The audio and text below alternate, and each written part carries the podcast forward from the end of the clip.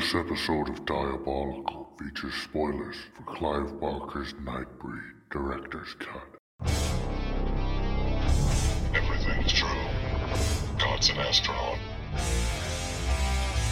Oz is over the rainbow.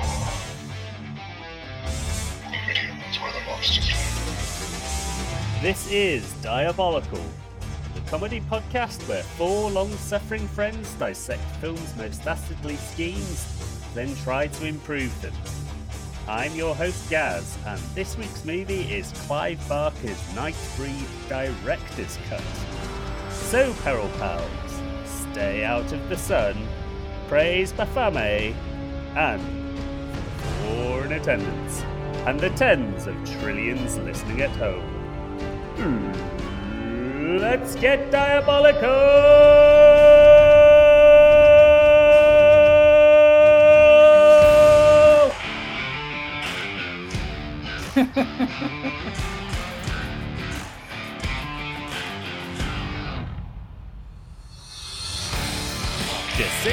Sitting in my chair right now, reading this little book.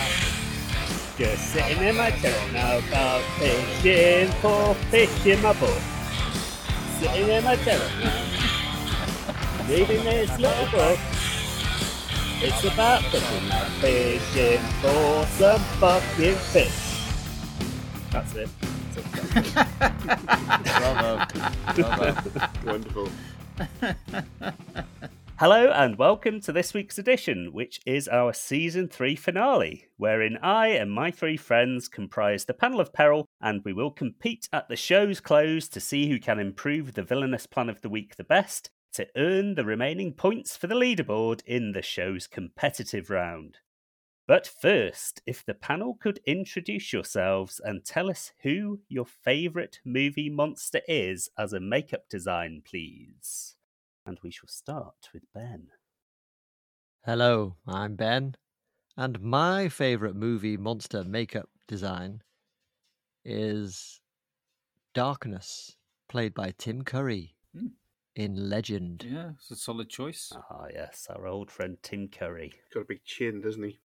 Big old chin. Yeah. And big old horns. Who we're all very big fans of on this podcast. What TC? Absolutely. We are, but I'm not a massive fan of Legend, to be honest. But we may have talked about and lauded Tim Curry more than any other actor on this podcast. Deservedly so. Perhaps, or Billy Crystal or Michael Keaton, one of the two. I'm- I'm not sure they get lauded that much, but yeah, sure. they They get mentioned. Yeah. Yeah. yes, TC's very close to all our hearts for sure. Yeah. Hmm. And next, let's have Countertaculars, please. Hello, Countertacular here. Blah, for possibly the last time. Uh, my favourite movie monster makeup is Edgar from Men in Black. Ah, Oh, very good. Vincent D'Onofrio, alien bug in a in a man suit, especially the bit where he tightens his skin. Anybody? It's that physical performance as well, isn't it? It's Yeah. Oh yeah, just yeah, great. yeah, fantastic. yeah, like he's just crammed into it. Yeah. And Adam. Hello, Adam here. My favourite movie monster makeup will come as no surprise to the panel here, and it is, of course, the legendary The Thing, because it's just so fucking good. And for me, it's the cream of the crop. Which Mm. particular version of the thing do you have a favourite? Or will that come on a later episode, perhaps? Yeah, I think we best not talk about The Thing too much because uh, it will definitely come up. I'm sure either, either I choose it or somebody else will, but it will be picked. So, but I, yeah, I love it all. And my favourite movie monster makeup is the Pale Man from Pan's Labyrinth. I think it's such a, a simple idea. No eyes in the head, but they're in his hands, Ugh. put up to the side of his head. Oof. The impossibly thin limbs, uh, which were lopped off with green stockings, CG'd off. Yeah, he's, he's uh, terrifying. And eating the little Yeah. fairies as well, of course, that are buzzing around. Oh yeah, horrid. he was on my shortlist along with Abe Sapien, also Mm. portrayed Mhm. by Doug Jones. The hairy version of Dracula from Gary Oldman's Yeah. Francis Ford Coppola's uh, Bram Stoker's Dracula, and Tetsuo, not the Akira one, but Tetsuo the Iron Man. You know where he gets all the the machine parts stuck to him. That was, that was like my my little short list. Oh, I'll tell you another good one. Speaking of Clive Barker, is that Cenobite that's got like the mouth in the stomach and like the wrinkly head. Looks like a potato. Oh, uh, Butterball, the big fat one. Butterball. With That's the the, that's the one. muscles. yeah. yeah, That's great. he's good. I also thought of uh, just the Lost Boys, the Vampires and Lost Boys, just Yeah. because I think it's so iconic and it, it spawned a generation of copycats that Mm, you know that's how vampires look with the, the kind of bumped forehead. yeah. Yeah. we said Mm. Buffy, didn't we, when we did that? Yeah. Yeah, Could anyone else not get out of their head that Craig Sheffer it looks an awful lot like David Boreanaz? Yeah, I was going to bring it up later, Yeah. Okay. yeah. and maybe I will again. It's, it's pretty uncanny uh, at times uh, when he's shot from the right angle. Yeah. I mean, we'll go into it, I'm sure, but the whole creature design, Craig Sheffer, it could have been Angel, like a, a blueprint for Angel, really. Mm. I'd have thought you picked the uh, the woman who goes into the computer in Superman three. Oh wow, yeah, Oh, very yeah. similar to uh, the Iron Man, but she looks more like uh, the C three PO Joan Rivers from Spaceballs.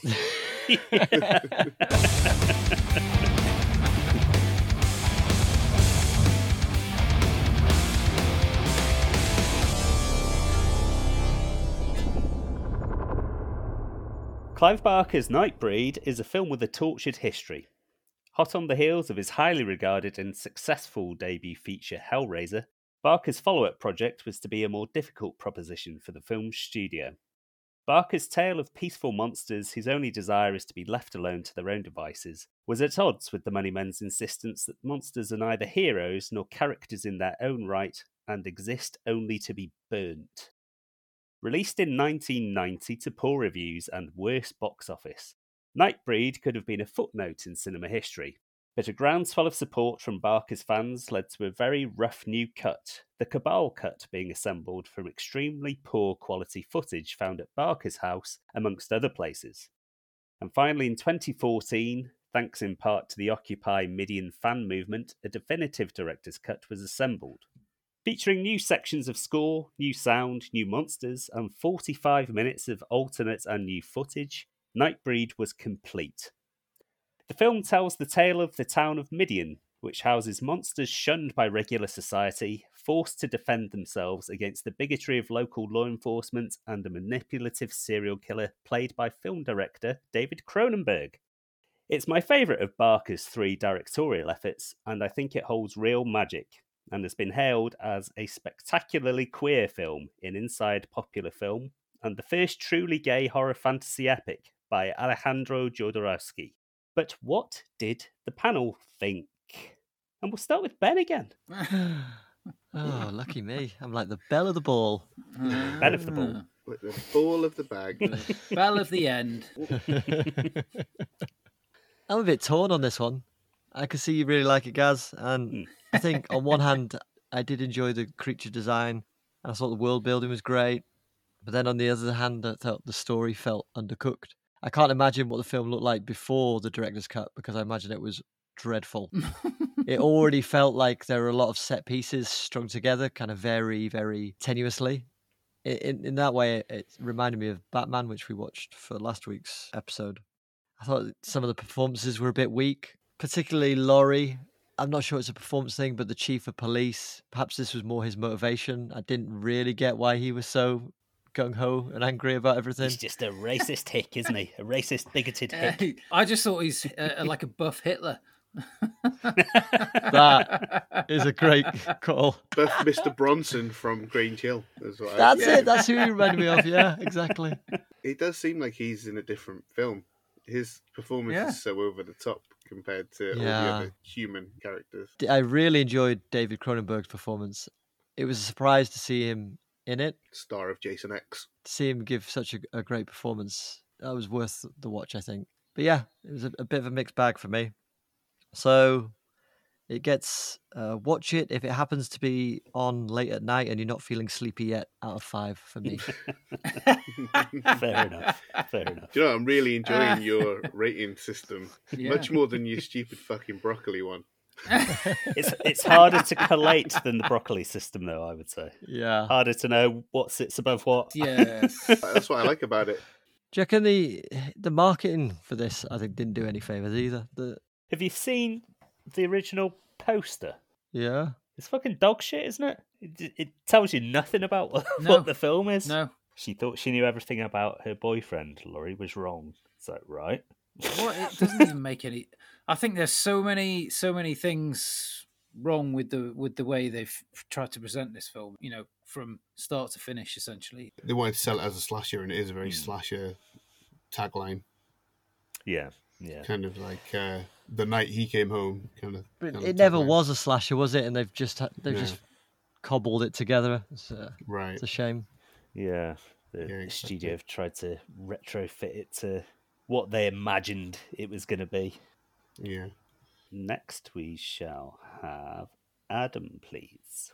I used to like going into places that you sell DVDs and finding like the low budget horror, Clag. The ones with the crazy names, maybe like particularly interesting cover, like you know, like Zombie Flesh Eaters Three, Lesbian vampires. Lovers of Lust. Yeah. so I was like, okay, maybe this is a bit of a, you know, one of those kind of hidden gem type thing. But yeah, it's a bit all over the shop, isn't it? Really, it feels like sort of like a music video and a, like a horror film, like smashed together without any music. It's weird, and I just there's loads of times I was I was thinking, have, I- have I just missed something then? Yeah, but then I hadn't. I and I rewound it a little bit, you know, 10, 15 seconds a bit, and then I was like, no. And then I was looking afterwards, and it said that this director's cut was supposed to sew it together, and I was like, well, I'm I'm constantly thinking WTF. what does that mean? So I was. so I was thinking, what the hell? Like, like you were Ben. What the hell must this look like? Because it's a mess now. What must this look like beforehand? It's no wonder it, it did so poorly. To be honest, I like the overall message of the whole thing about finding somewhere to fit in and things like that. And I can see that it had that sort of narrative, not quite as overtly as say Rocky Horror was, but it's it's kind of in there, isn't it, sort of thing. So I did kind of like that, and then some of the creature designs and the and the makeup, and obviously there's a lot of love uh, and attention has gone into those, and I really enjoyed those bits of it. But the rest of it, in a way, really, it was like a glorious mess. If somebody told you you've got to watch this film, you won't believe how it just swings from one thing to the other, and uh, you and just to watch it, it is great, really, in a way. Um, so yeah, I was I was a bit torn. I, I did I did enjoy it, but at the same time, I was like, Phew, "Blimey heck, what a ride!" Okay. Well, I'm going to explain why you're wrong in a couple of minutes.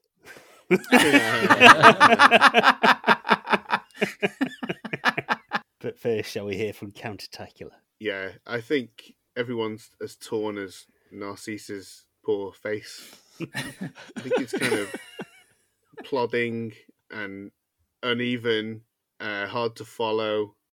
It has plot threads that don't go anywhere. It has plot threads that feel like they're unnecessary, but it's beguiling. And I I watched it twice. I think it probably would mean more to you to see this director's cut assembled if you had seen the original theatrical cut, which I hadn't, because you would kind of have an idea of what the story was meant to be before you went in. But for me, I it- like like you said, it it was meant to sew it together, and it feels like it's done that, but it feels like a bit of a patchwork rather than a piece of tailoring.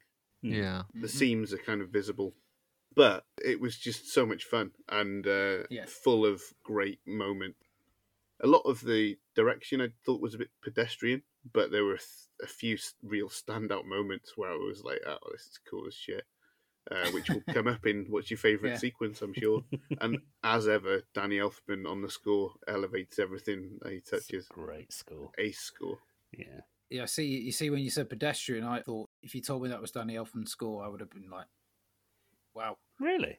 I just got Danny Elfman's stink all over it. Yeah. Yeah, I was just, I thought it was possibly his worst effort that I've ever heard. Anyway, I don't get that at all. It is so so Danny Elfman that the sequences in Midian They really reminded me of Beetlejuice when you go to the undead bureau and you've got to wait in line for your fucking appointment because you see all these monsters, like just little brief flashes of them. Hmm. And I thought, is this reminding me of Beetlejuice because it is like Beetlejuice or because Danny Elfman's all over it? I think it's probably a bit both. Hmm. Yeah, I, I thought the score was great. Well, I've got a quote from Danny Elfman here. And he said, basically, what I did for Nightbreed was I ate the music that I didn't use for Batman, shut it out, and then put it on Nightbreed. Did he say that? No. Uh, Well, my first experience with the film was watching the theatrical cut Mm. in about 2003, 2004 for my film studies degree.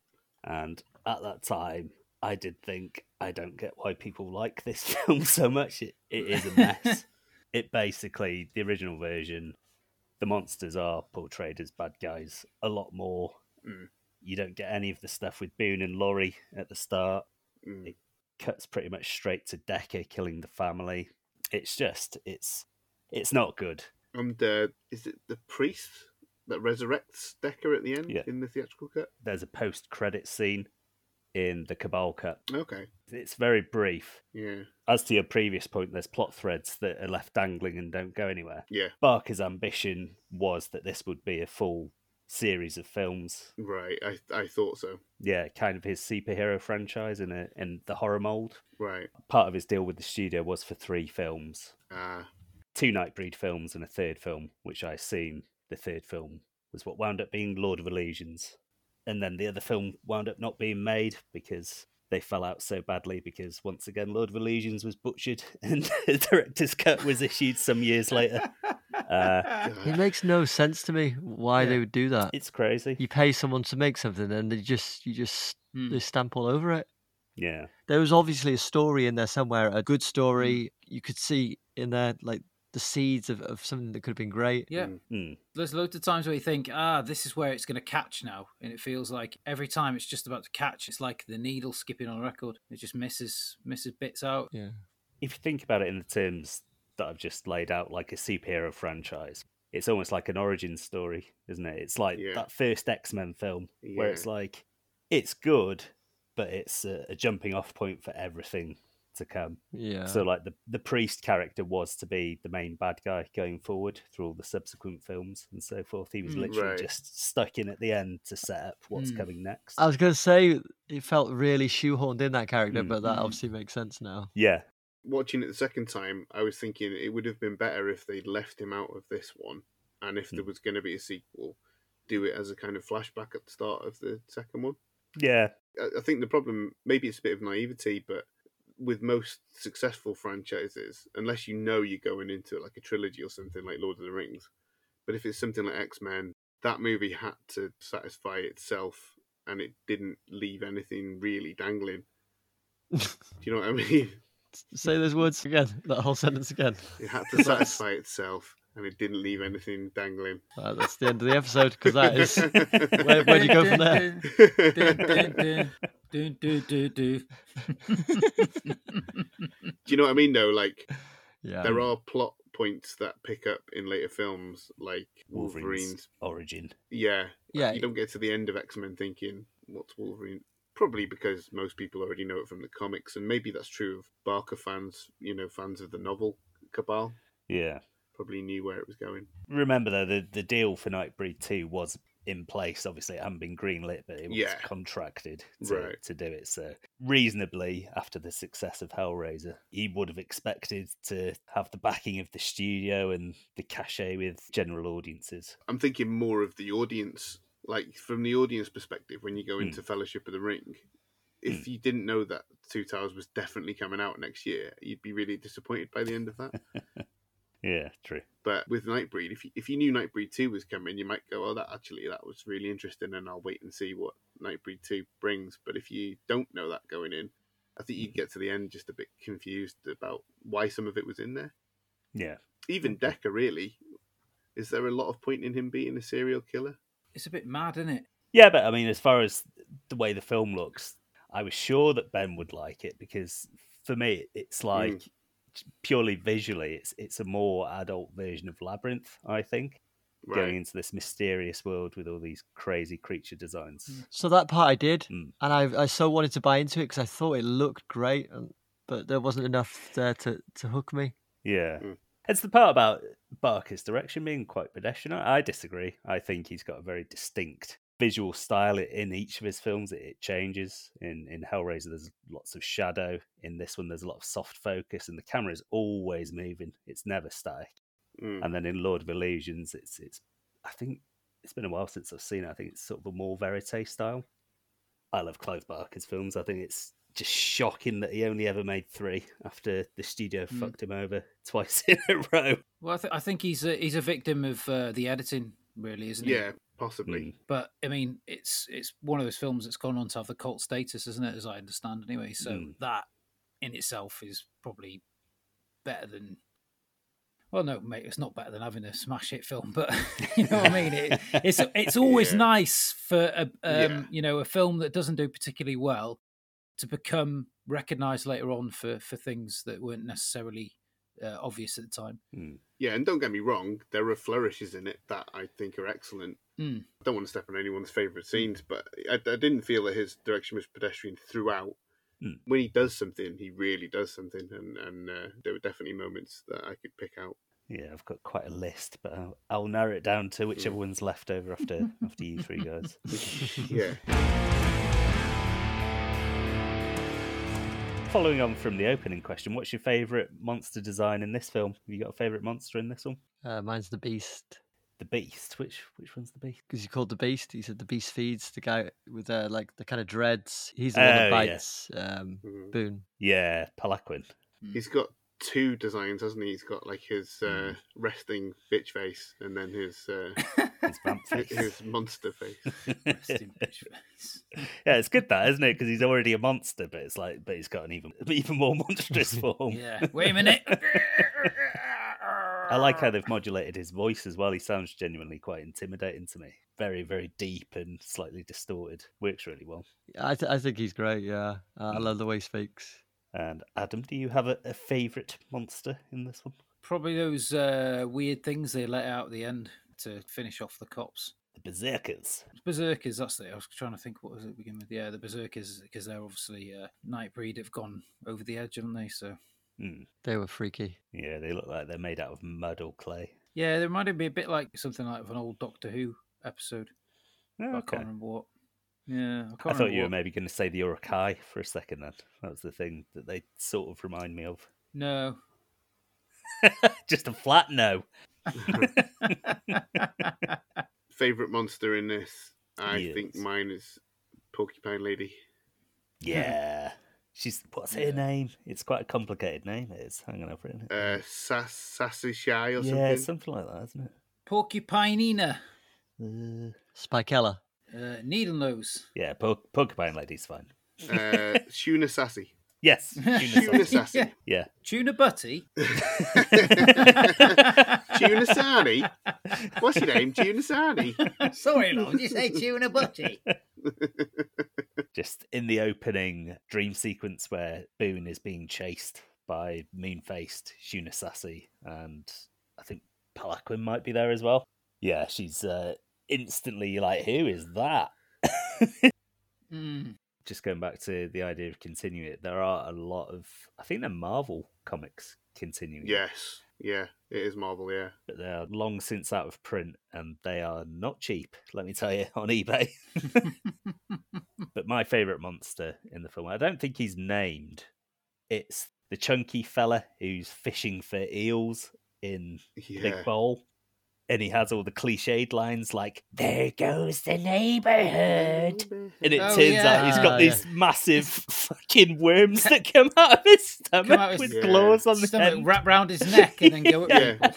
Ah, I love that reveal. And while he's got a gun pointed right at his face, and the guy's like, "Give me one good reason why I shouldn't shoot you," and he goes, "I'll give you two. and it takes him like eight seconds for these things to come out. Just fucking shoot him. Yeah, he would have been done for. Shoot him, chuck him in the sun, Yeah. job done. That sequence where he's fishing or he's feeding blood to the eels out of his hmm. finger. Yeah.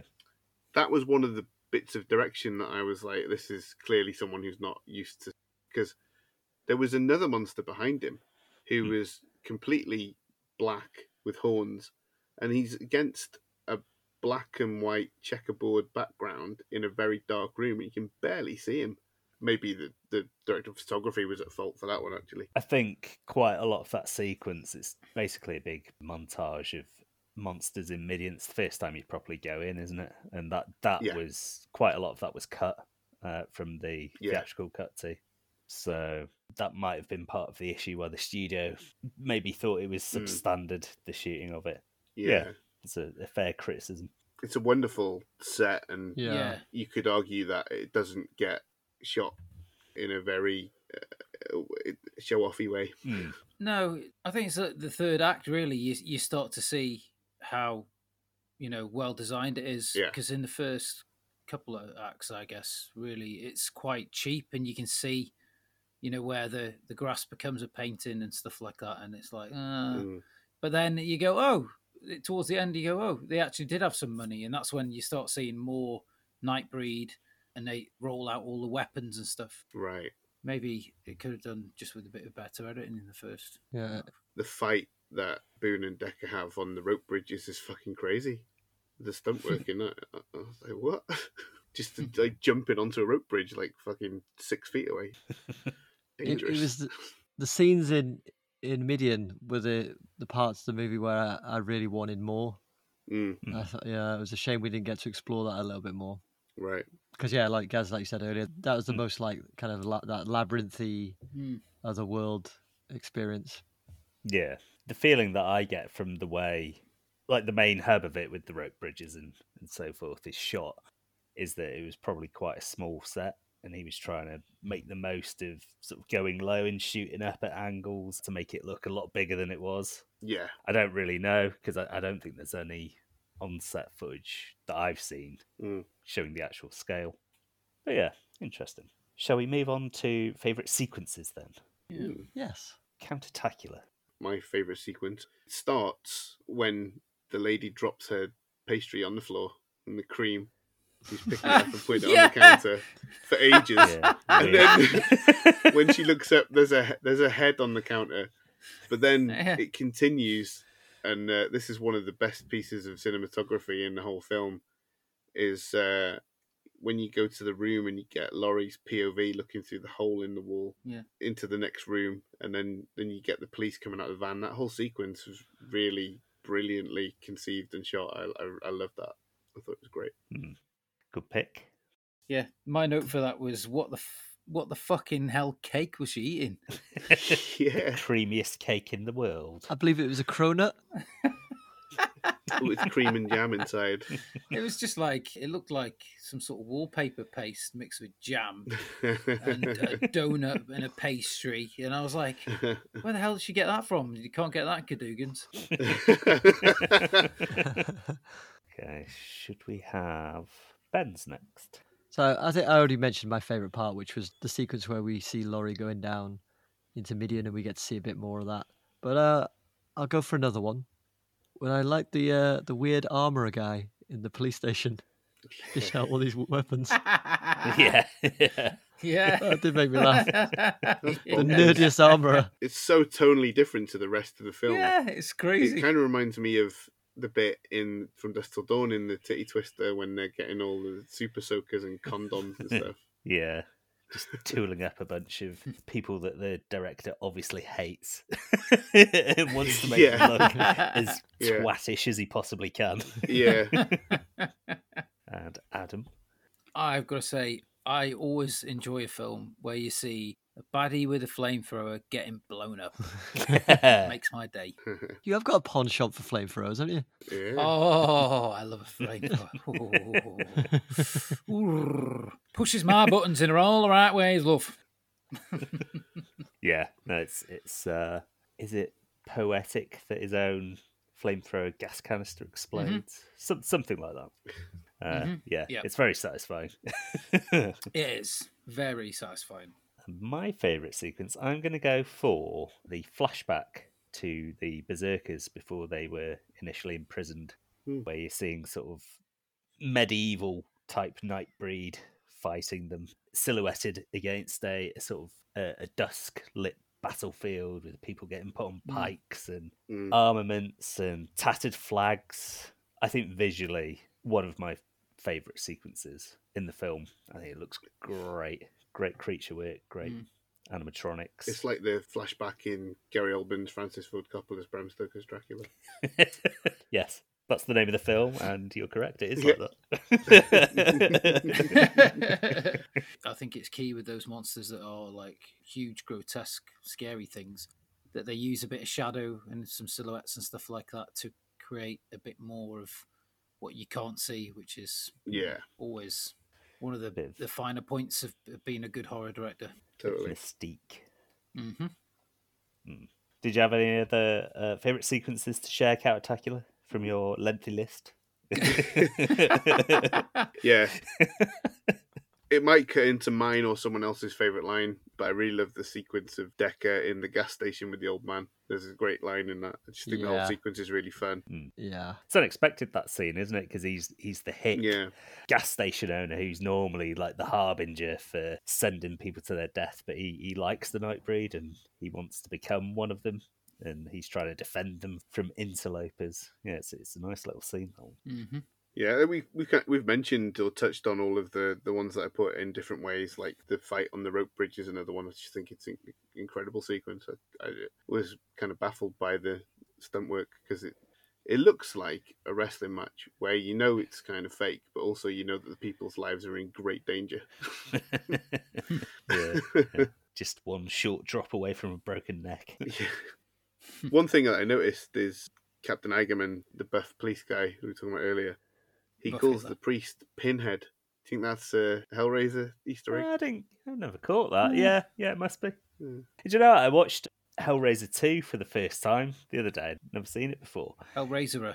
It, wow, Pinhead in it, right? He's in it for about five minutes, and you find out his origin. He was like an army captain. There's like a smiling photo of Doug Bradley in his army uniform with like slicked black hair, and then he just gets turned back into a human about halfway through and killed. I was like, "What the fuck?" Oh, I, can't, I, I haven't couldn't seen, believe I it. haven't seen it for ages. Yeah. Well, he's Crazy. definitely in more of the sequels after that. Yeah, yeah. But I don't know was if I've just seen the first one, to be honest. Oh, the first one's brilliant. Yeah, you have with the Nah. the puzzle box thingy. Yeah. No, I've never seen it through. Obviously, I know the iconic Pinhead, and- and I remember seeing. I, I can, vi- yeah. do you know, I can visualize. There used to be a video shop. Do you remember when the, where Top Shop was at the top of mm. Colwyn? Yeah, There used to be a video shop there. I right. can remember seeing Hellraiser on the wall there in the called? VHS. but I Kevin never watched it. Video. Yeah, Yeah. Oh yeah, that's Video. it. Yeah. Kevin Video. Well done. I thought we watched one of the Hellraiser sequels as well when when I was in Blockbuster, but I think it was one of the shit ones.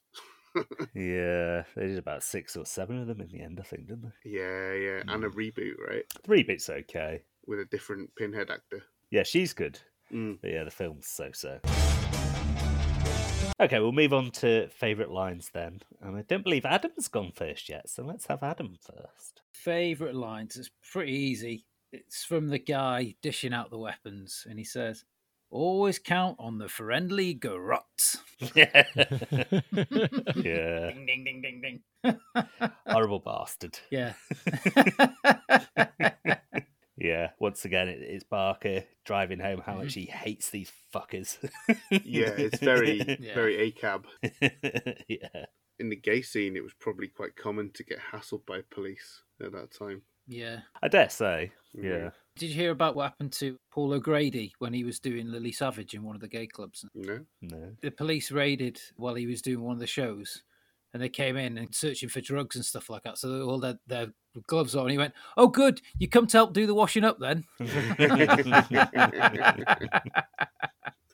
Thought that was absolutely brilliant. yeah, that's great. Quick as a whip. What a guy! So let's have Ben next. Well, I will leave the gas station line for Countertacular. Okay, It is a beauty. And I'll say my other favourite just made me chuckle because it reminded me of Mighty Boosh. It's uh, when Boone's running to save Lori Hmm. from Decker. yeah, And uh, is it Lylesburg, the leader? yeah. Yeah. He just shouts, Boone. Boone. That's Doug Bradley. Yeah, That's Pinhead. Pinhead. Oh yeah. It's uh, like the tick, isn't it? Spoon. uh, countertacular. Well, I don't know if my gas station line is the same as what yours was going to be.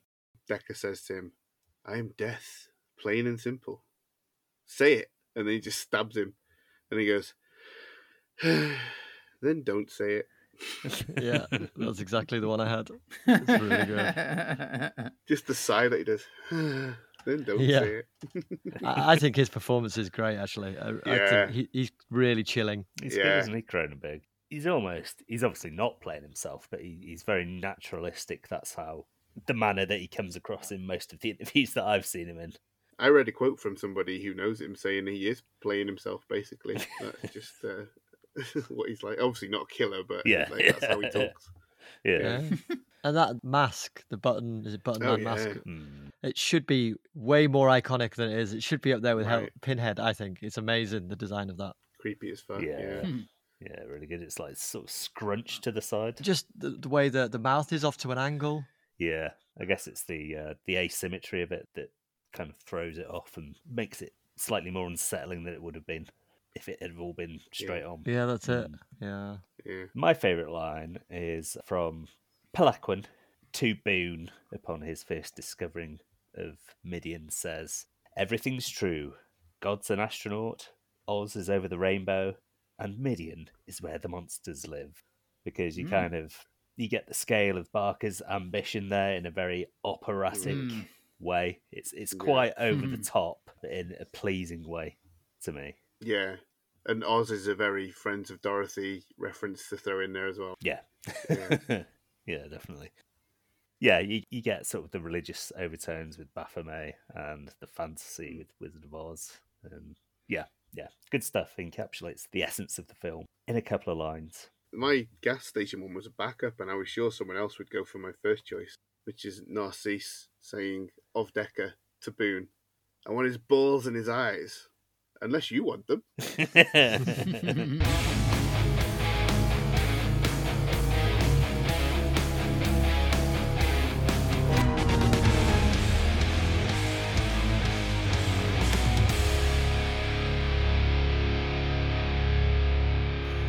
In Nightbreed, Dr. Philip K. Decker tries to cover up for his own murders by manipulating Aaron Boone's memories during their therapy sessions together, convincing Boone that he is a serial killer of 15 people. Decker purposely causes Boone to be shot to death by police outside the mysterious town of Midian. Unfortunately for Decker, Boone has been bitten by a member of the Nightbreed, the monsters who reside in Midian, and resurrect soon after. Upon learning that Boone is alive and has returned to Midian, Decker vows to finish him for realsies and kill every last member of the breed for good measure. What a twat. But what did the panel think of the Good Doctor's plan? Ben? I'm coming straight in hot with the broccoli rating. Oh it's my God. 12. It's 12 flots of broccoli. 12? Let me explain why. It's Go on, genius. All right. Manipulate a, a mentally unstable patient to believe they've done all the murders. Because even Boone was believing it for quite a bit, wasn't he? yeah. Yeah. Yeah. I mean, the only bit he couldn't have foreseen is is the bite from Palanquin, you called him, Hmm. and that bringing him back to life. Otherwise, I think his plan was his certainly his initial plan was executed to perfection. Yeah. Mm. If Boone had stayed dead, Decker would have got away with it and carried on killing breeders for the rest of his days. 99 times out of 100, he's staying dead. Yep. doesn't really make a ton of sense that because we don't see any of this. Why does Boone have dreams about serial killings? It's not really shown very clearly, but the way that I've kind of squared it in my own head is you remember in Hannibal, the psychic driving that he does to Will Graham? Oh yeah, I think it's something like that, implanting the ideas. That would have been great to see a bit of that. Yeah, yeah, like a, a, a Hmm. form of hypnosis where he's convincing him that it's him. Right. Just a hint of that would have elevated this quite a lot. It would have made his part in the story feel more relevant. I think. Well, based on that, what what did you make of uh, Decker's plan then, Countertacular? Well, I think generally it's quite good, but he takes a big fucking gamble saying Boone's got a gun, doesn't he? What if they don't shoot him at that moment and they go and check to see if he's got a gun? What then? Well, Copso, Copso, they just shoot Well, him. yeah. Yeah. He's got a gun. Oh, he's got a fork. Bang, bang, bang, bang, bang, bang. I think the same excuse would have worked though. He was reaching into his pocket. Yeah. It's funny though, isn't it? It's basically like a shrug. I thought you had a Yeah. gun. But if they didn't shoot him, he wouldn't be dead. That's the risk that I mean. Less so than him having to explain why he said it. Just then what? He's a psychiatrist, so he knows he knows how cops work. Uh, at that point, Boone was totally believing he was a murderer. He was telling Palanquin, wasn't he?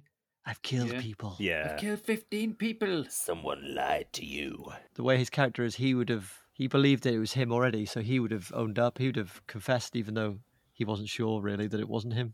You could be right, actually. You could be right. I tell you what, eh, you got a point, son. Now and again, I do have them.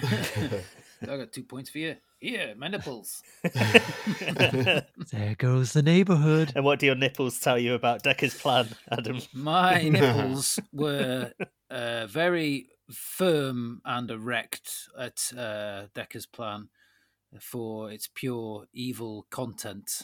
So I do applaud him, although I found it confusing at times to f- decipher what was going on, but that wasn't Decker's fault. But his plan was quite, quite devious. Do you give him extra points for the flamethrower?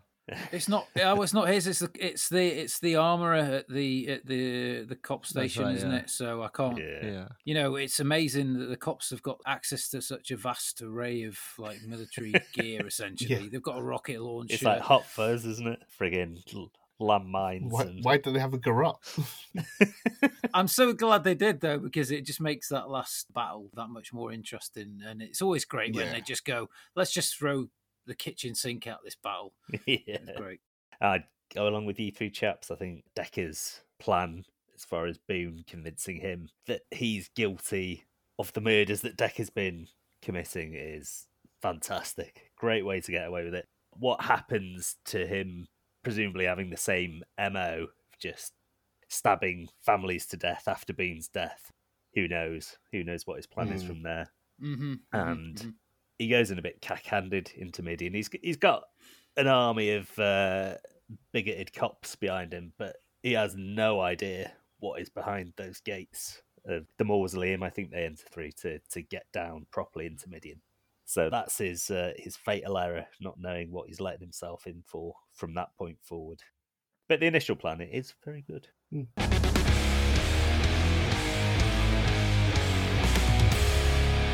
Just before we move on to the competition style round, we should like to thank you very much for listening to our show so far. Do remember, if you like what you hear each week, please subscribe, leave us a five star review, and follow us on Apple Podcasts if you're on there. It's the best platform to help us grow the podcast, and you, Peril Pals, are an important part of that process. If you aren't on Apple, rate us on your provider of choice and follow us on socials at Diabolical Pod, now including Mark Zuckerberg's fading fast platform of threads and Elon Musk's fading fast platform of X. Sounds fucking stupid, doesn't it? Not forgetting Chinese spyware. Chinese spyware TikTok. Yeah.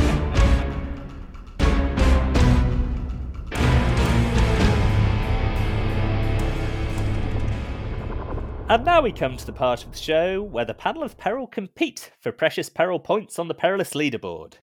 Each member gets one vote, which will equal one point on the board, but do remember you cannot vote for yourself.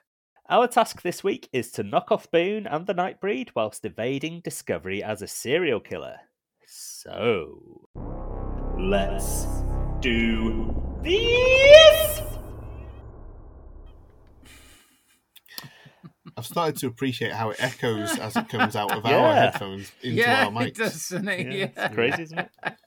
Yeah. First up, we're gonna have Ben. Oh god. Oh god. Ding, Just ding, me ding, standing in ding, Trafalgar Square surrounded by pigeons going, oh god. Fresh from slicing up some dirty, nasty breeders, Decker puts his feet up and starts to channel surf the hundreds of obscure channels on early 90s cable.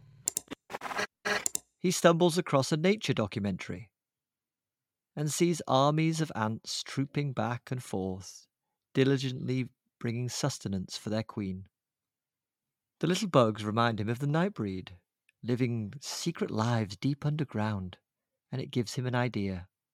He scoots off to his friendly neighborhood industrial concrete supplier, stabs up some of the staff, and falsifies records for the purchase of approximately 141,230 cubic meters of concrete.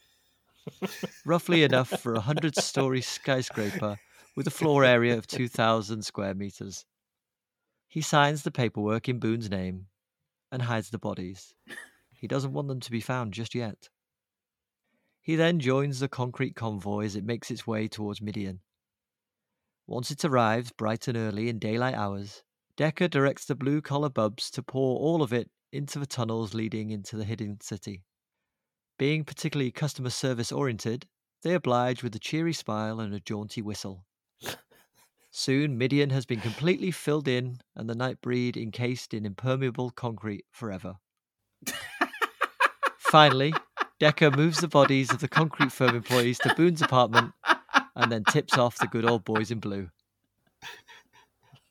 Well, amazingly, concrete is the first idea that I abandoned when I was coming up with my plan because I thought I couldn't make it fun, but you did it. I was going to one up you on that. I was going to get him rolling out a garden hose and just leaving it Yeah, running into it and just filling it up slowly with water. Oh, that would have been really funny. My first plan was Decker was going to pay loads of homeless people to collect cans. He was going to melt it into aluminium and then pump that in. But I couldn't think of how to make a furnace big enough. magic. The answer's always magic. Yeah. Decker stabs up the staff at the local recycling plant and melts down 14,300 aluminium cans. Did the concrete contractors not need like building permissions and sort of proof of what the materials are being used for? Or are they just allowed to roll up at a graveyard and pour hundreds of thousands of tons of concrete down into a hole in the ground? Just don't worry about it. Just get it done. Well, I haven't got an awful lot of experience in, in the construction industry, I will be the first to admit. But what I understand about paperwork is that if you see paperwork telling you to do something, you do it. Or it's your ass, boy. what I always say with paperwork, yeah, is I give it a little wink, cheeky wink, and I say, I'll file that, and I chuck it in the bin. I'll file it under B. So, I'll file it under M for miscellaneous. How long do you think it would take to fill Midian with concrete? oh, God, not long. About three hours. About three hours. I posit to you that'd be more than enough time to escape. Yeah, wouldn't they try and escape at the same time? How long does it take them to escape in, in the film when they escape? It's less than three hours, I think. How long was the film? But once the concrete goes down, get, their feet will get sticky. And then, because it's quick drying cement, that's what I forgot to tell you. Ah, well, I'm going to tell you something, and we're going to put this in the show notes. I watched the video, would you believe it, last week of a guy who put himself in a big container and had them pour concrete in with him to see if it could set, and it doesn't, and he's like bobbing around in it for ages, like 40 minutes or something. And he's like, it's a myth that you get can get stuck in concrete. That was like the point Yeah. of the video. But he hasn't got the quick drying stuff. How I Do you know what? Do you know what I thought you were going to say then, Countertacular? I thought you were going to say, "Oh, last week uh, I actually sat and watched concrete dry." You know. It's a, a spot on impression of me and things that I do. I'm grey and I eat peas. Norma. well, there you go. That's uh, there may be some limitations to my plan, but uh, when I was watching the film, I couldn't help think of ants. And you know, have you seen that really satisfying thing they do where they pour aluminium or, or, or concrete into an old termite nest or ant's Oh nest, yeah, and then they pull it out? It just it looks amazing Yeah. to see. Yeah. yeah. So that was that was what I was. poor ants, poor termites. Sounds brutal. Yeah. It is a bit brutal, Mm, it is but it's cool to see the um the nest. Yeah. Mm. Alrighty then. No more questions, I take it. yeah. I just want to add two more words. Foolproof. As always. as always. Let's have Adam next, please. Dr. Philip Decker, a skilled psychiatrist, is leading a double life. Double decker. Double decker, yeah? yeah. Oh, delicious. Soft on the top, crunchy on the bottom. Double decker. Ah, I've been waiting for some some way to use double decker in the whole episode, and you fed it to me. I'm so happy. Like, well, like a double decker. fed you a double decker. oh my!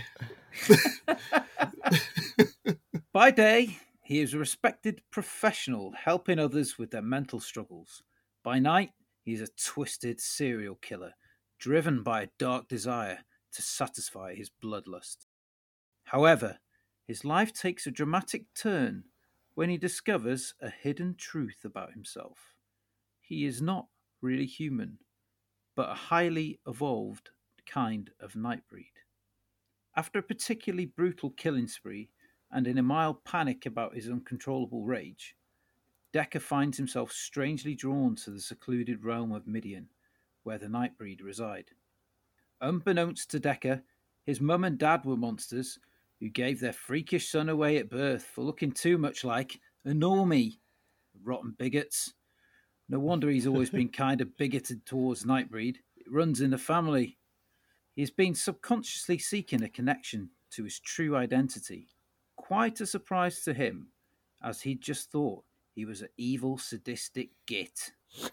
The Nightbreed, sensing he has killed many, many times, reluctantly welcome him into the fold, and they perform that funky ritual they do in a film. Gooble gobble, gooble gobble, one of us, one of us, they chant. Mm.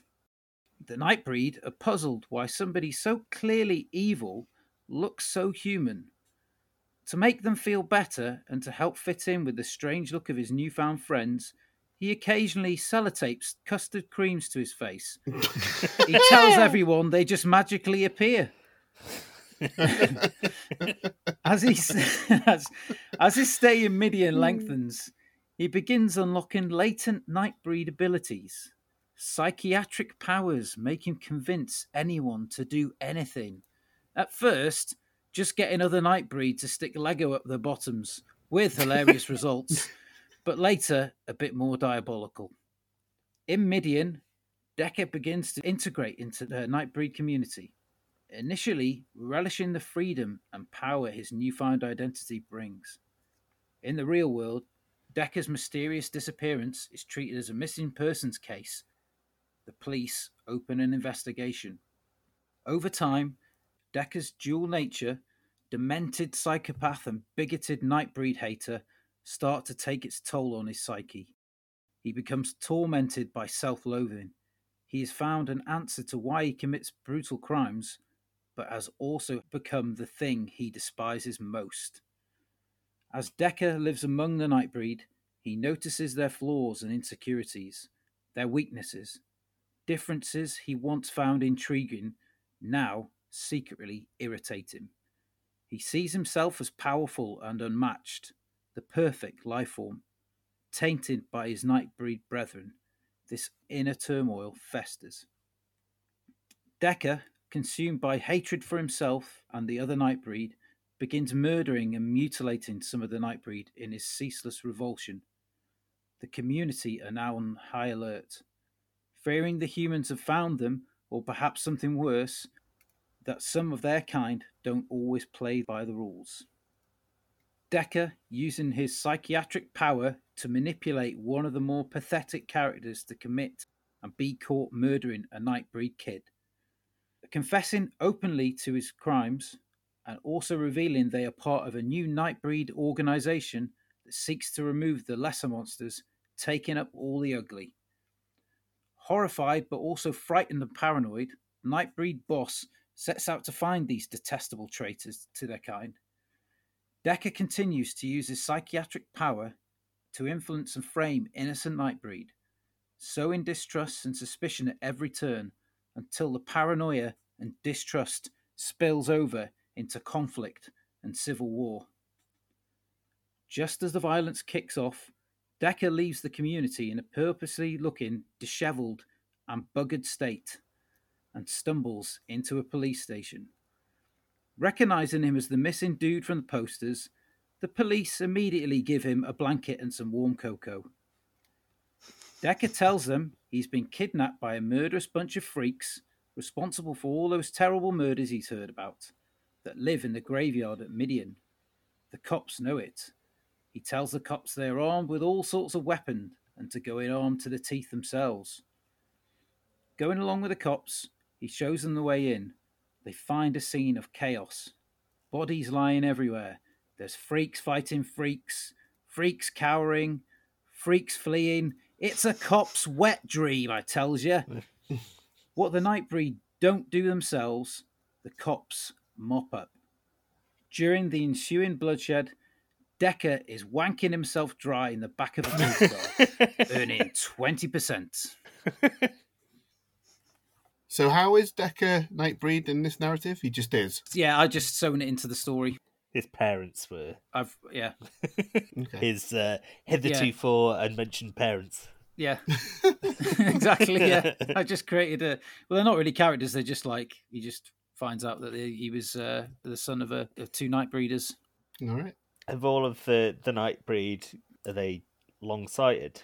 Can they not see that he's just sellotaped custard creams to his face? No, he, it, I, did, I did say in it. I said he just ta- he just tells them they magically appeared.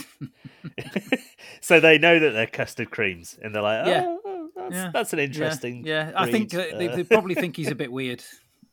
Is, is he sticking to custard creams only, or has he got has he got a, an Uh, array of biscuits? I think it depends whether he can get out to like a 7-Eleven at various times of the day. To be honest, Gas Well, station. yeah, yeah, that's it. Yeah, so yeah, good custard- point. I think a custard cream will probably survive three or four reattachments with sellotape before it starts to disintegrate. At least that's that's my experience anyway. Oh, it's a sturdy biscuit. I'd say what's what's got a lot of retape to the face value is a Garibaldi. You could probably tape that to Yes. your face for a couple of weeks. And if it starts to disintegrate, you could get dead flies and put them back onto the biscuit, Right. so it looks like none of the currants are dropped off. Aren't Garibaldi's just a bit too shiny for the uh, sellotape to get purchase on them? Oh yeah, they're a bit slick, Oh, aren't no. they? got like that glaze. no, they? it'd be Yeah. better if the the Garibaldis, if they were shinier, it's like sticking to like a shiny surface with sellotape. It'd stick better rather than sticking to a, a surface that's not got. Ah, um, because it's Mm. flat. It's yeah. There's fewer so, uh, oh, divots. see, uh, you've torn my plan apart now, haven't you? Well, it's got a nice rough surface, but it's only it's a one day biscuit. But it'd be great as a fig roll, especially if you have it like fig side out, so it looks like you've got really slim, figgy eyes. what do you mean? No, they're not fig rolls, mate. I've got, a, si- I've got, I've got cataracts.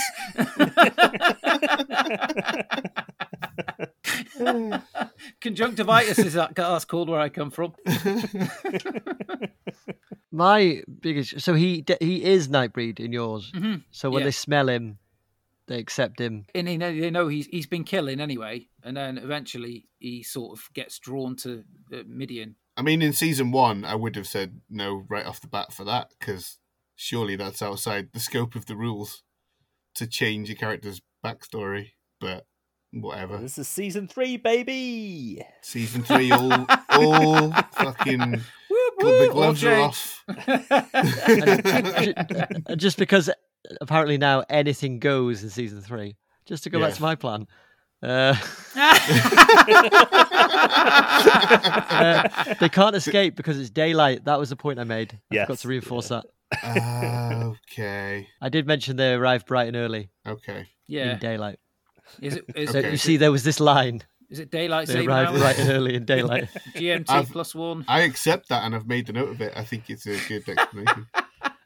Anything goes in season three, baby. Yeah, Right, I'm going to quickly boy. change my plan um, so that in my version, Decker is God. Uh, and he just he just he just waves a finger and it's gone. Oh, in, in my version of the plan, Decker owns an industrial concrete firm. So it doesn't need a full- Decker, the concrete industrialist, as he famously is in. in Any further questions for Adam? I don't think so. No, I thought it was very uh, dastardly, actually. Mm. Then let's have Count Attacula's diabolical scheme. Okay. Decker coolly surveyed the slaughter at his feet, the slaughter at his hands. He saw his prey as the spider sees, through the eight holes of his button eyes. He smoothly slid off his mask and casually fixed his hair, brushing the fingers of one hand through the fine locks with a single sweep that left no strand out of place.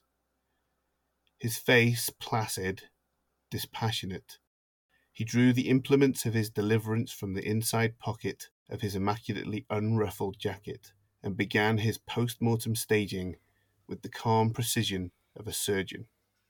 The skin of the body caved like the rubber of a child's eye popper toy under the tip of each quill before relaxing back into shape as they pierced the epidermal layer. Shuna Sassi's quills, recovered from the cemetery at Midian. He took his time, never breaking a sweat, and once his masterpiece was complete, he strode nonchalantly out of the crime scene and into his car before taking a leisurely drive to the police station. Once there, he strode across to the front desk with the serene manner of a freshly chilled cucumber and withdrew a pristine clear evidence bag from his inside pocket containing a single bloody quill. He waited patiently as the flustered desk sergeant wrapped up his telephone call, and only once the onyx black receiver had been replaced, Decker began to speak.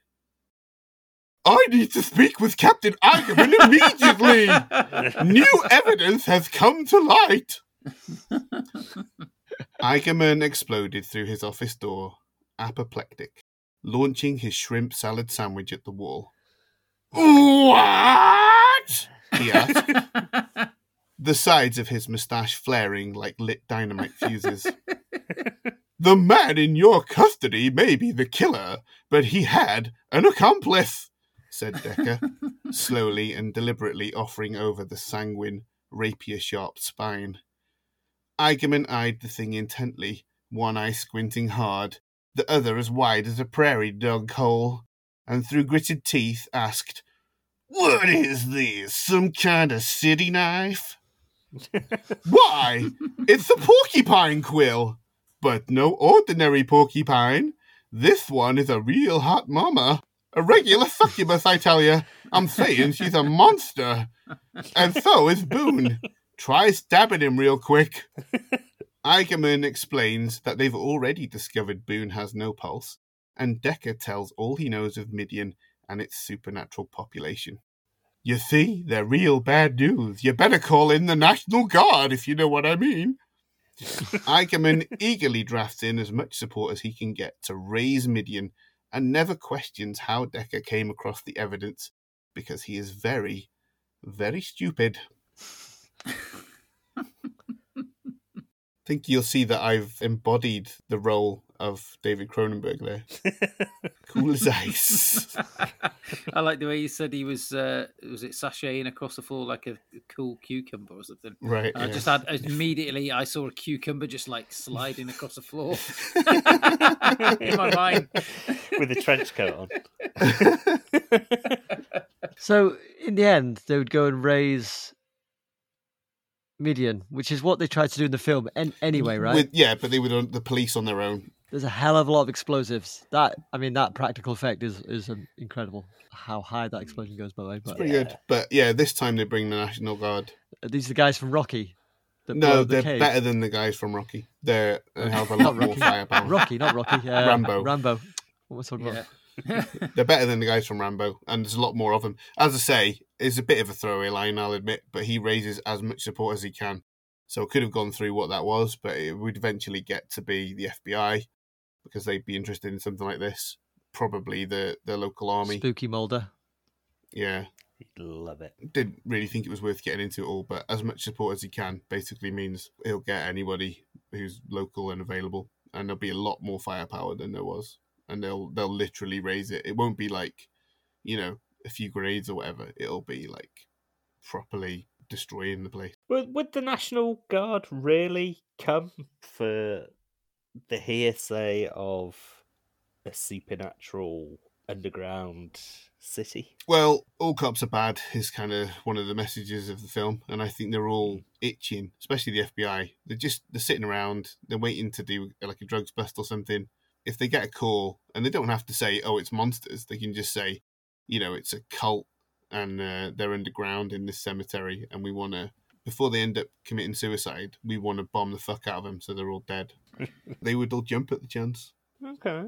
Okay. Well, if there's one thing I know about the Pentagon and the brass at the Pentagon, Yeah, they'd be they'd be up for it. they'd probably offer to lend napalm airstrike, that kind of thing. Yeah. hmm Yeah, or they've got plenty of cluster munitions at the moment they want to get rid of, so you know, Mhm. just, Yeah. just be like, yeah, just give them away, just fucking get rid of them. Ah, anyway, but you know. saying that, this was 1990, wasn't the Gulf War? Their all their bloody Uh, mm, would their uh their National Guard would have been no, it's the National Guard or the Home Guard, aren't they? yeah, but that's what that's what I mean. They'll be busy guarding other stuff like the Pentagon, Fort Knox. From what? From the Iraqis? Not the National Guard in the area of Midian and, you know, the local FBI. Because the National Guard fill in for the for the soldiers that are away, right? no, they respond to like uh, emergencies at home and stuff like that, don't they? Basically, they're deployed. So they wouldn't like be it- filling in for all all the soldiers that have gone away to the Gulf War. No, because they don't really do anything domestically, do they? Apart from No, they don't. It's it's the National Guard will Alright. get called in. You know, say the police need to quell a riot or something, they'll call in the National Guard. They'll never call in the army Ah, okay. unless the National Guard couldn't handle it. I think. I think I don't know, but that's it's always the National Guard first, isn't it? What what weaponry would they be using to raise Midian? More than the kind of explosives they use there, they'll be using demolition type charges to, Depleted to re- destroy uranium. the complex. Anything that the FBI has at their disposal. So they'll be raiding first. There's just a lot more people with a lot more firepower than they had in the film. They only had, you know, realistically, they only had 20 guys there, right? And I'm talking about probably more like 200. All right.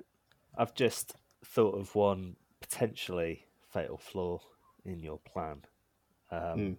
How do jurisdictional lines work for the National Guard and the FBI and the CIA and so forth? Because Midian is in Canada. Is it? This is news to me. I don't even know where it took place. They do mention it They do? Is it? in a throwaway line. It's on one of the car journeys. It might be Lori in a line of dialogue. Oh. Well, I think that's Wow. it's fair to say that's information that I didn't know. And and it's therefore uh, devastating. what I will say case. is, the Canada still has a national guard. They'll just have their own one, and it'll be yeah, in their interest to defend their territory. Yeah. Canada makes it better actually because they'll have the Mounties, and most of the X Files was filmed in Vancouver, so we know the FBI have jurisdiction in Canada, so they're still in. The Mounties obviously have the cattle prods. And they've Diefenbaker, the wolf dog. Does that mean the police in Nightbreed are from Canada then? I'm not sure. I'm not sure whether they come over the border. I've just googled it quickly because I thought, hang on, I think it's Canada. It says here the wilds of Alberta, Canada. Hmm. I'm sure Calgary might be mentioned. How close is it to the border? This is going to be some good, some some avid listening for the for the Peril Pals. they do have a reserve, so which is the National Guard equivalent. So Yeah, the, the Alberta border in Calgary specifically is right on the border by uh, Montana and Washington. I think the biggest thing is they don't give a fuck about jurisdictional lines, do they? You Don't give me that juris my diction. diction. You can shove it up your ass. And you can only imagine that buff Mr. Bronson would be. If anyone tried to tell him it wasn't his jurisdiction, he'd probably grab their nuts and you know make out with them and then kill them. They'll start doing YMCA or something. Okay then. Any more questions for Countertacular? Well, I'm going to be the first to say I will not include the Canada part in my consideration because I didn't know that either. No, neither did I. Fine, fine. Actually, Okay, I will finish with my plan.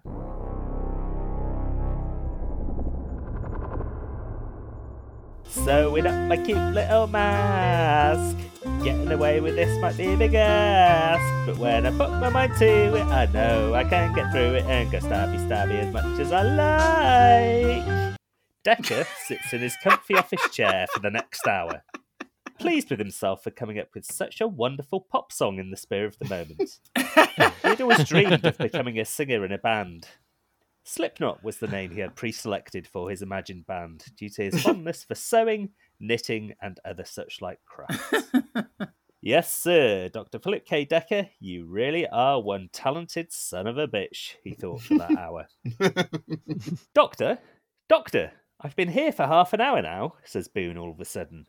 No, this isn't the start of a traditional Doctor Doctor gag, but rather an expression of frustration on the part of our tighty whitey wearing hero. This is the session that the two have wherein Decker is driving the idea into Boone that he is the person killing all of the dirty families. And keeping that, it's solid, so don't bug me about it. Mm. The first part of Decker's new plan sees him following Boone directly to Midian instead of going along with Hugh Quarshie and the Popo. He follows Boone and sees his meeting with Peloquin and Moonface and notes the bite mark that Boone receives from the more aggressive of the two Nightbreed. Why, I could create quite a little ditty about this unexpected turn of events, Decker mutters under his breath whilst reaching for a little notepad with the heading Song Ideas scrawled on the cover. But whoop, no time for that now. Boone is running from his tormentor, although the one with the face shaped like a moon isn't overly aggressive. Upon reaching the gates of Midian's overground graveyard, the police are waiting for Boone as before. But Decker is intrigued about what he has seen and no longer pretends that his patient has a gun in order that he be shot to death. Instead, he asks that Boone be transferred to a secure psychiatric unit to be assessed under his care. That same night, whilst alone in the padded cell together, Decker murders Boone and slices off his face and the bite mark from his shoulder. He swaps clothes with his denim clad fall guy before lopping off his own face in one fell swoop. Stuffing Boone's face into his pocket as he. this didn't seem as mad when I was writing it. It's taking me by, su- How? taking me by surprise reading it back. it seemed quite logical. Stuffing- Were you on acid at the time? Seemed like a good idea at the time. Perfect. Stuffing Boone's face into his pocket as he swiftly departs, Decker, of course, is an expert mask maker and will make quick work of the perfect specimen he has just gathered. And the shoulder thing, too. Fearing his pounding heart rate might give him away upon his return to Midian, the psychiatric psychopath takes a drug that slows it to a near imperceptible degree as he parks up at Midian. With his Boone mask on and him seeming to have no heartbeat, Lylesburg has no choice but to allow Decker entry into the underground city. But when undergoing the ritual of baptism with Baphomet's blood, Decker squirts the remainder of his heart rate drug into the font, which has the fortunate side effect of killing all of the Nightbreed via magic, and therefore rendering me the winner of this week's episode.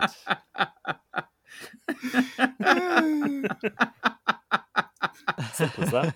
Wow, that is um, yeah succinct. So that was the kernel of my idea to poison Baphomet's blood. And Right. then I was like, but what's he going to use? And then I just thought a thing that could give them heart attacks. And I Yeah. went no further than that. I was just like, that, that'll probably do it. Rat poison. yeah, sure. Yeah. Why not? Yeah. So his heart rate being slowed, does that not incapacitate him in any way? No, uh, he uh, has. uh, he's got like you, um, like a little not not a bike pump, like a squeezy pump, but not not something to measure your pulse. And that squeezy pump pumps blood around through his brain and everything. Right. Uh, so so the heart rate is quite incidental because he's doing it manually, like in his pocket. He's got he's got a fake arm through one coat sleeve, and he's, he's got his real arm underneath in his trouser pocket, manually pumping his own blood. I'll just add fake arm to my notes. Uh, it will need to be a fake arm because I put it to you that regardless whether the heart's pumping or the manual pump, it's still going to create a pulse because the pulse is the pumping of the blood around the body. Yeah. Well, he's also coated uh, his his He's skin. got another fake in, arm. uh, the- like like a metal silent silencer type thing, like you'd have on a gun. Holy but he's, fuck. he's painted it onto his skin, Christ. so the sound of the pulse can't come out through through that. Oh, good, good. He's thought of everything. Problem solved, George Lucas. Wait, how the hell did he cut the arm out? What? Cut the What's that arm going to do? Cutting off a shoulder? The the bite mark. That's all Yeah, he cuts off. but- He slices the skin off. And then- then he slices his own skin off and puts the bite there so that they think he's Yeah. Boone, yeah? Yeah. All right, but the bite mark doesn't revive Boone because it's been cut out. Yeah. Is this plan supposed to be as hard to follow as the actual film itself? is that the It's- it is a nice homage. Yeah, Well, that's a good question, actually. Yeah, why does Boone? Why does Boone not survive having his face cut off? Uh, he, I imagine he would uh, die of sepsis. which isn't revealed in the film, but is the only thing that can kill all Nightbreed. yeah. So, Well, no, because also the heart rate slowing drug can kill them all as well. oh yeah, of course. Yeah, but there's no continuity in the film. They can't be killed by conventional means at some points, but then they can at other points. Uh, it, it's, I think it says it makes the point of saying they can be killed in different ways. So It does. on a, it does on a say monster by monster basis. Oh, look, potluck, monster potluck. Do you know what? I actually really like the concept of just poisoning Baphomet's blood, yeah, that is good. but don't think it could be done in that way. Maybe. Will I disagree? I think your ideas are good, Gaz. It's uh, it's the execution. Well, too late now, innit? Yeah. But I did enjoy it. Would Boone's face wrinkle in his pocket when he cuts it off and puts it in his pocket? Would there be wrinkles, or would he be able to straighten that out? Possibly, but he's got uh, in his other pocket where he hasn't got his concealed hand pumping his own blood. He's got the syringe, obviously, with the heart rate slow medication, but he's also um, got a, tiny, tiny iron, which is powered by two D size batteries. Those are the big square ones. Oh yeah. Oh yeah, I love a D. Yeah, they've got a bit of weight to them, haven't they? Yeah. Love a couple of Ds. You know when you're holding a D cell. yeah. So that that'll kick Alright. out a good bit of power. He can iron the face, get it sewed on. Yeah. Bob's your uncle. Fanny's your aunt. Bit of trivia for you 75% of people given a D cell battery blindfolded knew it was a D cell battery. Wow. Oh. Seventy-five percent out of sixteen. How many? Love it when the uh, adverts for like hyaluronic acid or whatever or shampoo are like seventy-five percent of twelve women agreed. and, and then it says "A- a- at a distance of 10 meters. Can you see any dandruff yet? No, no, yes. Okay, stop there.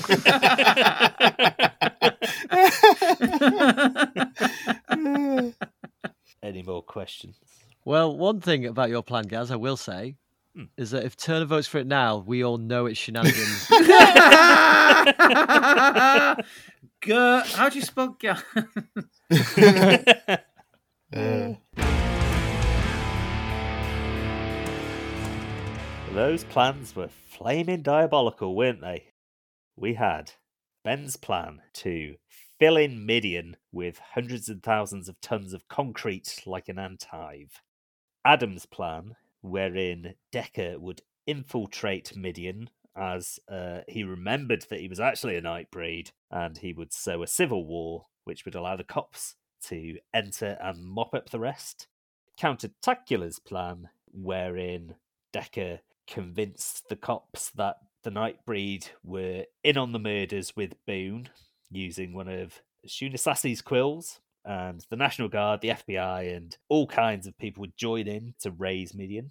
And my plan, which involved Decker fashioning a new mask of Boone's face and poisoning Baphomet's blood. So, everybody could cast their votes, but not for yourselves, please, saucy babies. yeah, I'm glad that catchphrase is stuck around. okay, first of all, I'll reveal mine because then I can keep scores. First of all, I have voted for Adam because I liked oh, the it's concept over. No, no point voting. starting a civil no, wait a minute, wait. Oh, oh yeah, oh yeah, I suppose it is. yeah. So Adam has a point on the board. Well, fuck you guys. I'm going home. Good night. I think if if all the other three votes are for the same person, then Yeah. I think it can still be a tie, right? I think that's right. Gaz, confirm or deny? But you'd have to. Someone would No. have to vote for themselves then, though, wouldn't they? yes, yes. Which you can't do. Oh yeah. Yeah. No, you're right. Let me hang on. Just give me a sec. Gonna have to change my. I forgot about Wait that rule. oh, minute, I'm yeah. so sorry. Okay. So next, shall we have Adam's vote, please? well, it was the plan that basically called for more teeth. So my vote has gone to Count Attacula. Oh, Spectacular it is. I like that it calls for more teeth. It's very on brand with the name that I'm going to have to give up. And if we have Countertacula's vote, then Well, do you know what? Against my better judgment, because I never want to hear his name again, I have voted for Bean. Bean. Ah. you can continue with this circle jerk there, Ben. And Yeah. returning the favour, I have voted for Count Spectacular. oh, wonderful. blimey. Yeah. very close. Amongst the top three, at least. So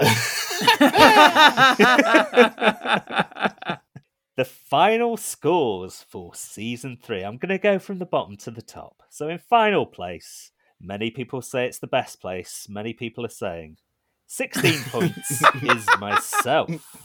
It's a respectable score. It is. I, I tell you what, Gaz, any other season, you'd have bloody won it. You'd have walked it. I think so. Then in third place for the season with 20 points is Ben. Well done, Ben. Well done, Ben. Well done, Ben.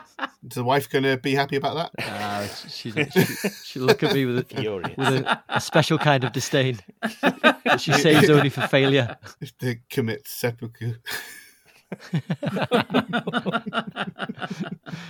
In second place with 21 points is the former Countertacula and winning season three with 22 points is Adam.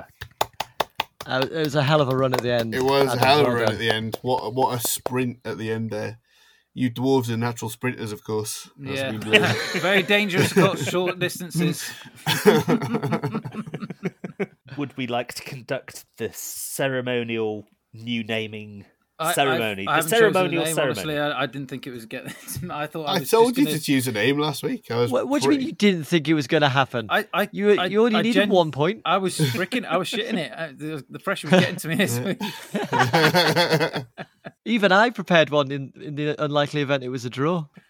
Um, We can just unveil it next week. If yeah, you, I'll if you unveil it on the have time episode because I'm I'm doing the host anyway, aren't I? So you are. On next week's episode, launching season four, Adam will reveal his special new name that he gets for winning season three. But he will also be picking the film. So, what shall we be watching? well, Peril Pals and my fellow panel of perilers, we should be watching the classic Jim Henson film, The Dark Crystal. Woo! Here we go. Here we go. Oh, yeah. I'm a Oh, dark yeah. crystal virgin. And We've Craig's never going to seen pop it. his cherry, so yeah. Mhm. Well, beg your pardon, Countertacular. You're very wonderful for the very last time. Oh, thank you.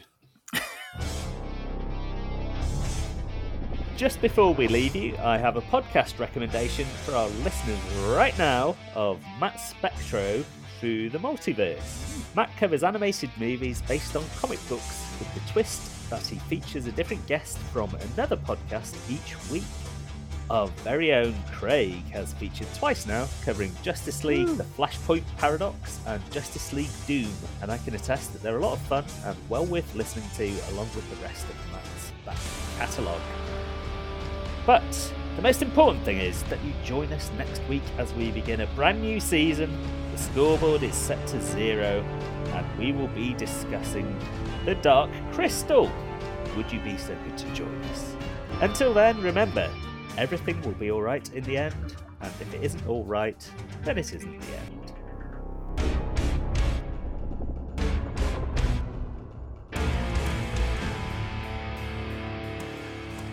Right, join join in with me if you know it. How silver, duh, duh, he's not the Lone Ranger, but he's riding on down Are you making this to up? rescue you. It's Boone. Uh, no, I don't know.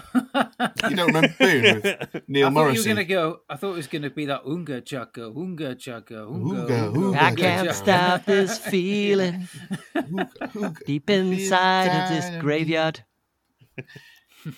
Girl, you just don't realize what you do to me. When you poison Baphomet's blood and you fill in my home with concrete.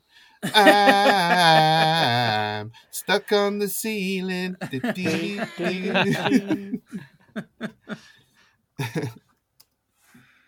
Ah, good season, gentlemen. hmm Very Yes. good. Yeah. Uh, I've written a joke here that I don't understand again. Let's start with Ben. Brilliant. Let's go on. Go on. Say, say it. say come on, let's hear it. We've got to hear it. We, we'll be the judge of that. Ah, now I get it. Okay. Uh, but what did the panel think of the good doctor's plan? Well, I say good. Ben?